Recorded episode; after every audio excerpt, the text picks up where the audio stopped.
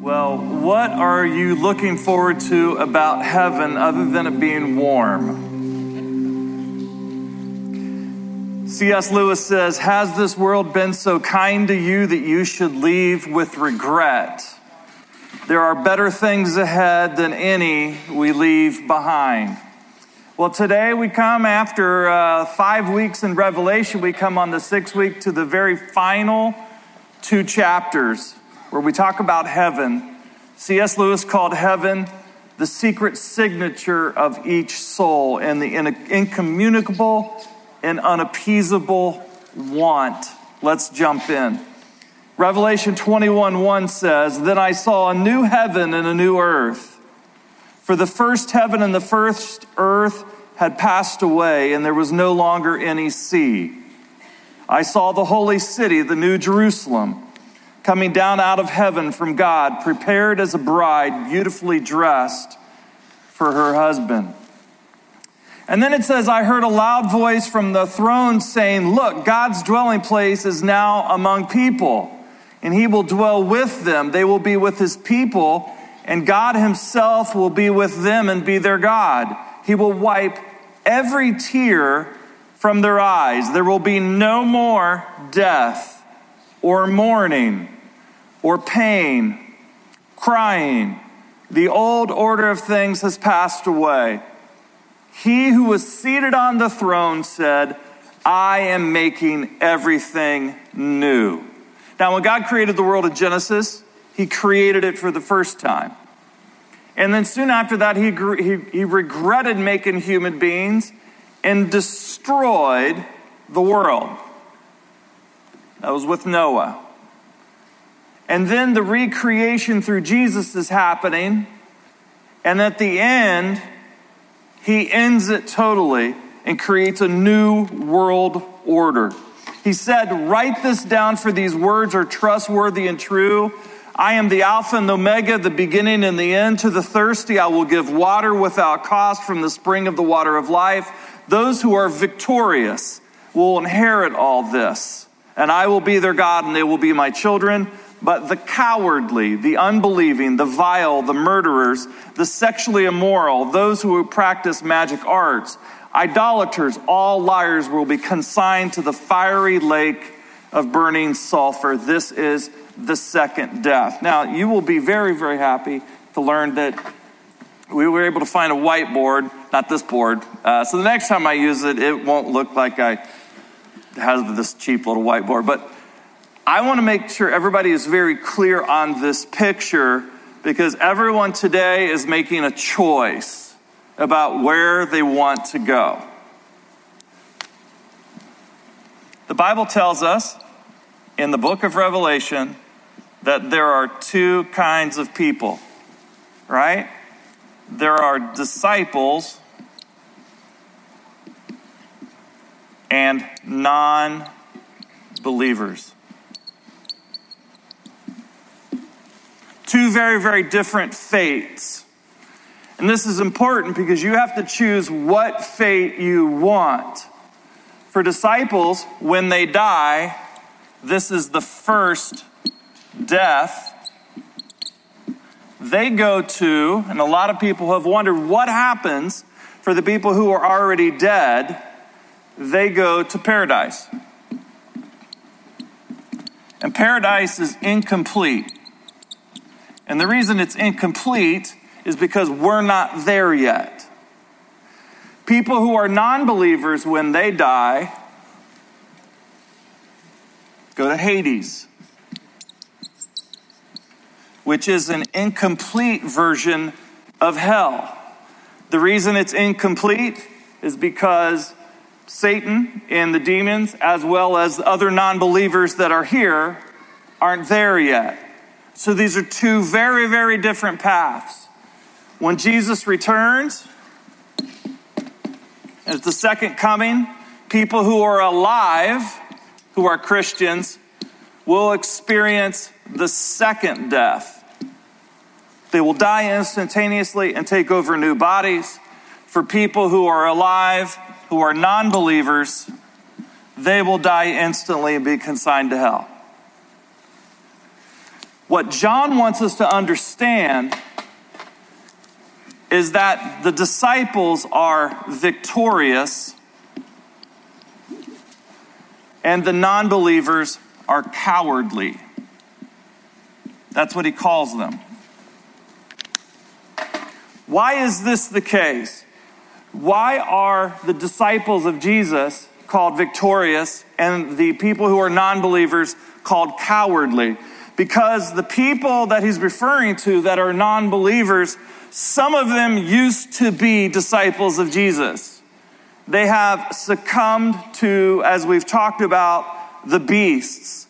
They have succumbed to culture. They have succumbed to non, or they have uh, succumbed to false prophets. And so Jesus talked about these people. These are the wolves that come in sheep's clothing.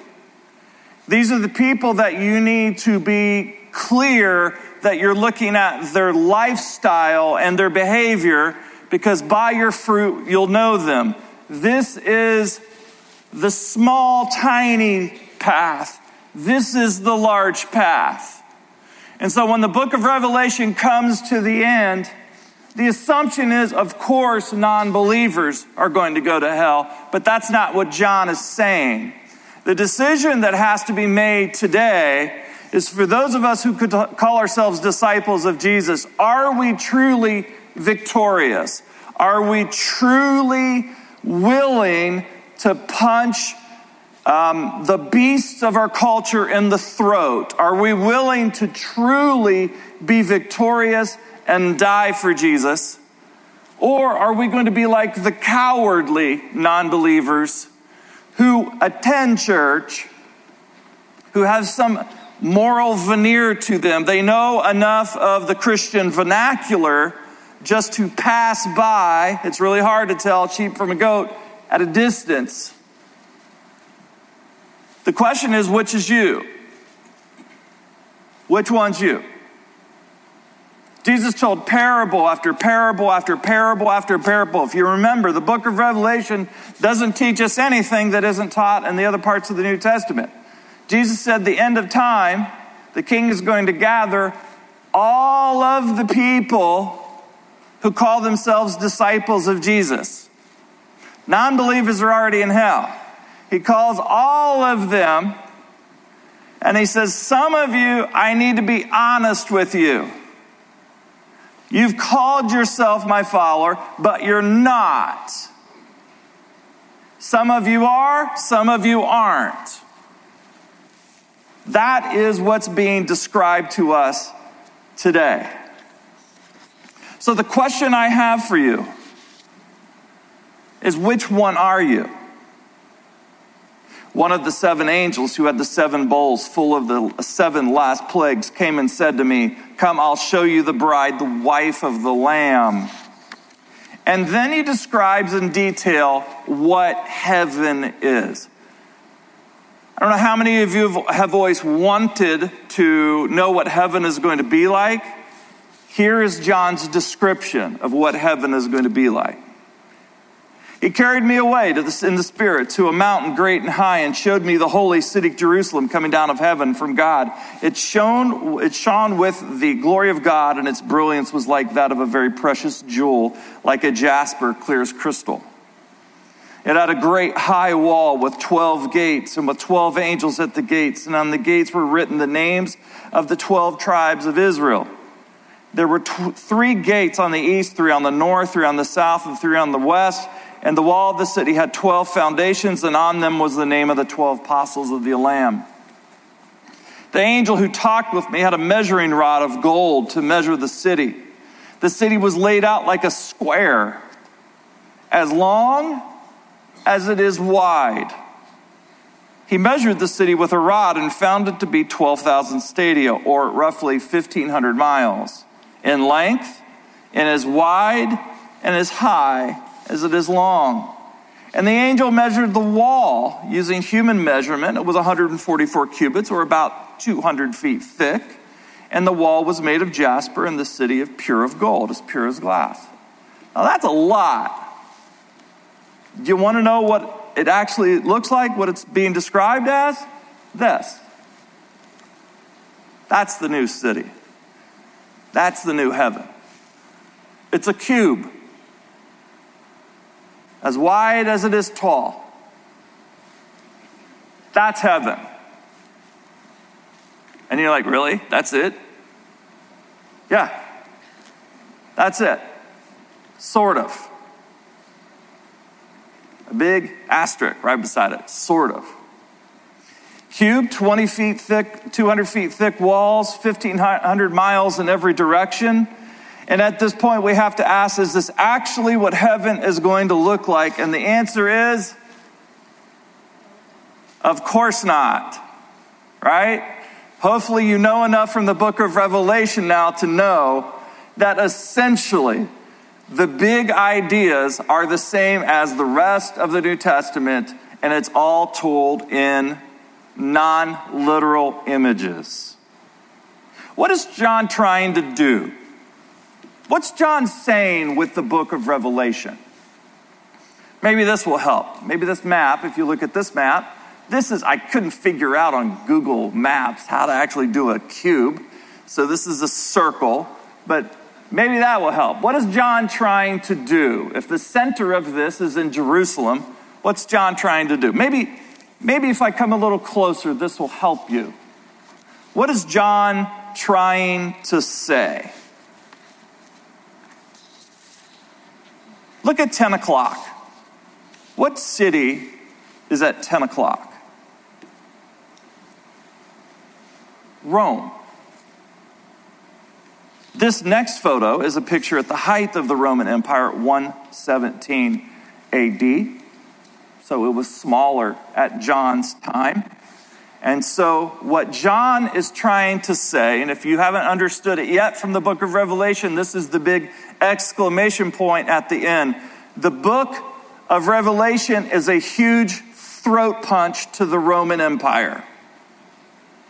This is what it is the Roman Empire, starting with Nero, and then all the way through Domitian, killing disciples of Jesus who are victorious to the end, forcing people to make a decision. Are you going to throw incense into the bowl and say, Caesar is Lord? Or are you going to say, Jesus is Lord? And so, what John was doing is that John isn't comparing the New Jerusalem, the city, to the city of Rome. The glory of Rome is unmatched in its beauty. What John is saying is that when you think of Rome and you think of all of its splendor and all of its glory, the most powerful city in the entire world, it is a mud pit compared to what the new city is going to be. The New Jerusalem John says. The foundations of the city walls were decorated with every kind of precious stone. The first foundation was jasper, the second, sapphire, agate, emerald, onyx, ruby, chrysolite, beryl, topaz, turquoise, jacinth, and amethyst. In other words, your house where you live, or your apartment where you live, or your condo where you live, you know the foundation that is covered up by the dirt on the outside and grass that you don't see. What John is saying is that even the part that you don't see is made out of the most precious um, commodities in the world. That's how amazing and better this city is than Rome. We usually spend money on the parts of our homes that people can see the inside, the floor, the front, the gathering areas, and bathrooms. But John is saying that even the foundations of this new Jerusalem are priceless. The 12 gates were 12 pearls, each gate made of a single pearl. The great street of the city was of gold and as pure as transparent glass. I did not see a temple in the city because the Lord God Almighty and the Lamb are its temple. The city doesn't need the sun or the moon to shine it, for the glory of God gives it light, and the lamp is its light. And the nations will walk by its light, and the kings of the earth will bring their splendor to it. And on no day will its gates be shut, for there will be no night there.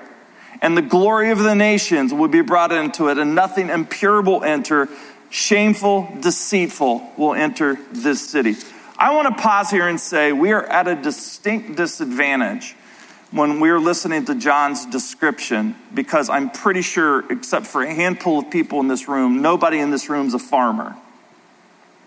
Nobody in the room goes to bed at night setting up a perimeter around their house with a defensive posture, thinking at some point at night, there are going to be people who are going to invade my house and I'm going to have to protect my family and possibly die.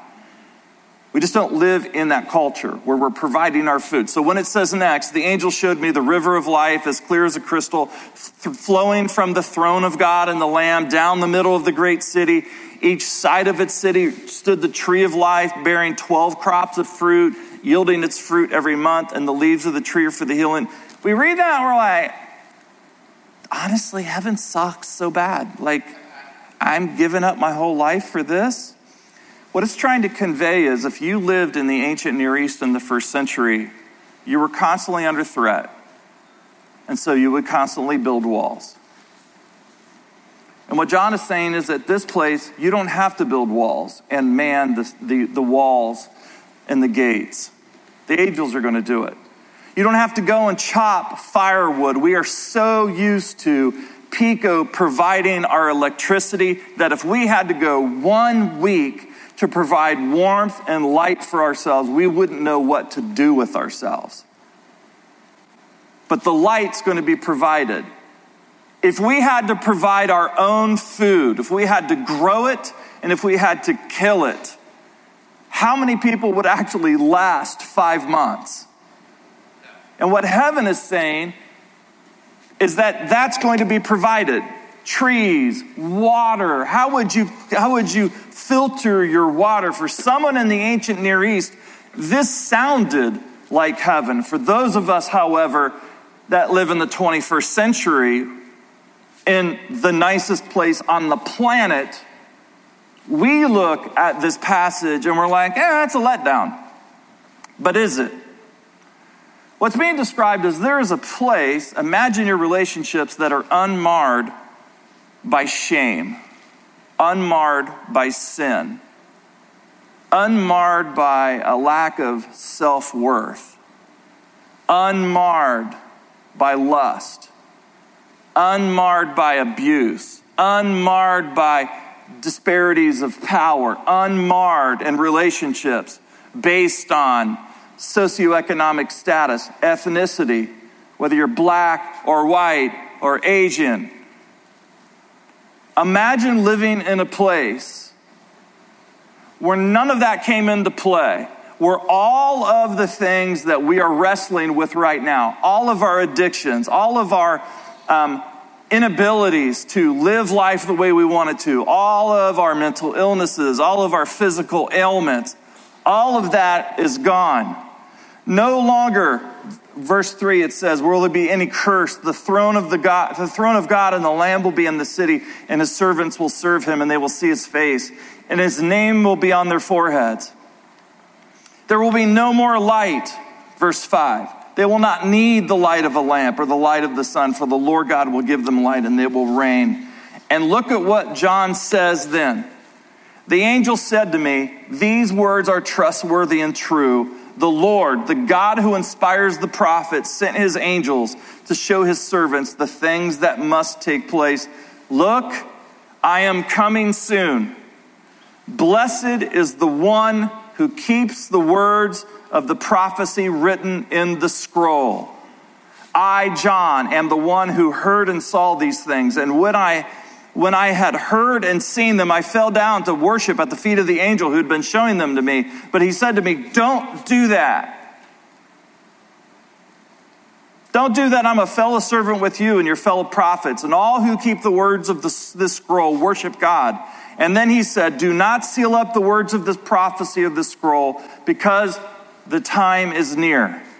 Let the one who does wrong continue to do wrong let the vile continue to be vile. Let the one who does right continue to be right. And let the holy person continue to be holy. You know what's been fun about this series? All the questions that it's generated, all of the controversy that it's generated.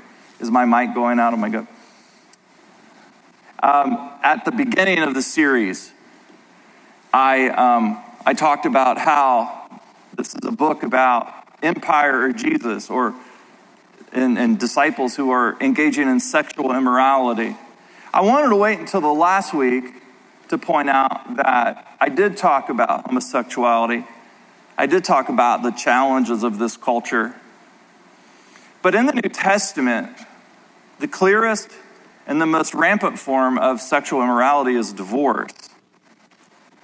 Jesus said that if a disciple, disciple of his is married and gets divorced, they're not allowed to remarry unless their partner committed sexual immorality, which essentially allowed them an out.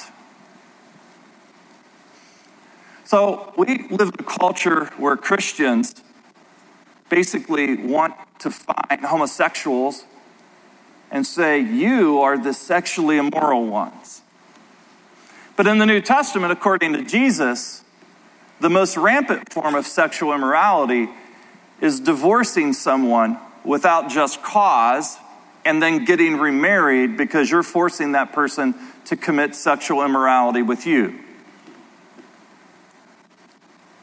How's that for heaviness? How's that for hearing Jesus' words fresh? How's that for understanding people who are victorious and people who are cowardly? Fact of the matter is, Christians are very, very quick to judge people who don't fit in their categories. Very quick to judge people who need to go to hell. Very quick to judge our enemies. But the reality is that in this one example, is that we have just as many disciples of Jesus getting divorced as in the culture. And so I bring this up not to shame anyone, but just to be honest. If we're going to be disciples of Jesus, we don't commit sexual immorality by leaving a spouse unless there was some kind of abuse or sexual immorality that the spouse was committing. We don't we don't leave that spouse because of convenience. And we, we know that. And so I don't bring this up because I want you to relive all of the difficulty of that relationship. I bring this up to say we are all fundamentally broken. We're not picking on the gays with the book of Revelation. And we're not picking on the 50% of the people in this church that have been divorced. What we're picking on, what we're going after, are the beasts, the systems, the people, the systems, the laws, the regulations, and the repudiation that take people who are in difficult situations and beat them down, destroy them take away their soul. And so when Jesus said, I have come that you may have life and have it life abundantly, what he's saying is, I'm trying to recreate now the new creation. And so John's book is a statement against Rome. It's not a um, picture of what heaven is going to be like. I'm sorry to get to the end of the book of Revelation and have it be a letdown. But this is a statement that we live in a culture as disciples of Jesus where we have a choice to make. Either we're going to allow the dominant culture to shape us into its image, or we are going to be victorious.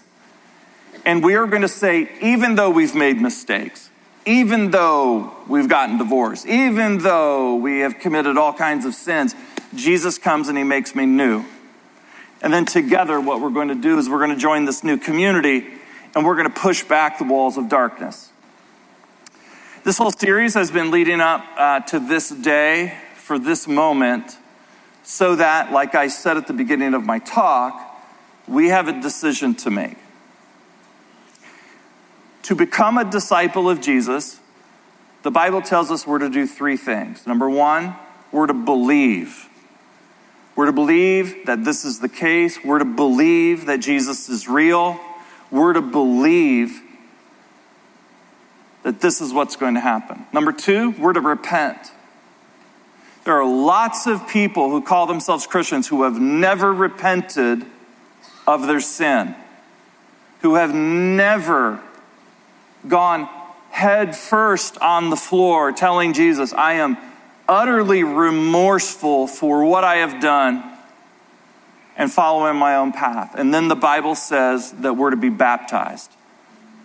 Baptism in the New Testament is not sprinkling as a baby, it is not sprinkling as a child. In fact, in the New Testament, there's a little bit of violence in this that you're leaving the arena of the beasts, you're leaving the arena of darkness, and you're being plunged into the light and then being brought back out into the light where you have an opportunity then. Um, to become a follower of Jesus. Light in the darkness, in but not of the world. And so, what we're going to do right now is we're going to have a baptism service. For those of you who are ready, what we're going to do is we're going to meet over in this corner right here. Um, we are, uh, if you brought t shirts and shorts, that's great. We have changing areas. If you didn't and you want to get baptized and you're ready to do this right now, you're ready to say, I'm in. I don't know for sure whether or not if I was to die right now, I would go to heaven. This is your opportunity to seal that in your mind. For those of you who are ready, what we're going to do is we're going to walk over, um, we're going to get changed, and we're going to participate in the uh, um, ceremony of baptism. Frank's going to be to the back. Frank, go ahead and wave there. Frank's going to do it. We're going to wave. And I want to say for those of you who are watching us online, if you have not been immersed yet, if you have not been baptized, we would love to help make that happen wherever you are in the world. We have mission partners all throughout the country and all throughout the world. And wherever you are, you reach out to, reach out to us and uh, we'll, we'll make it happen. So, for those of us who are ready, we're going to walk over and we're going to do the baptisms right now. Thanks for listening to Brian Jones Sermons. For more information and to find similar articles on this topic and more, please go to Brian's website at brianjones.com.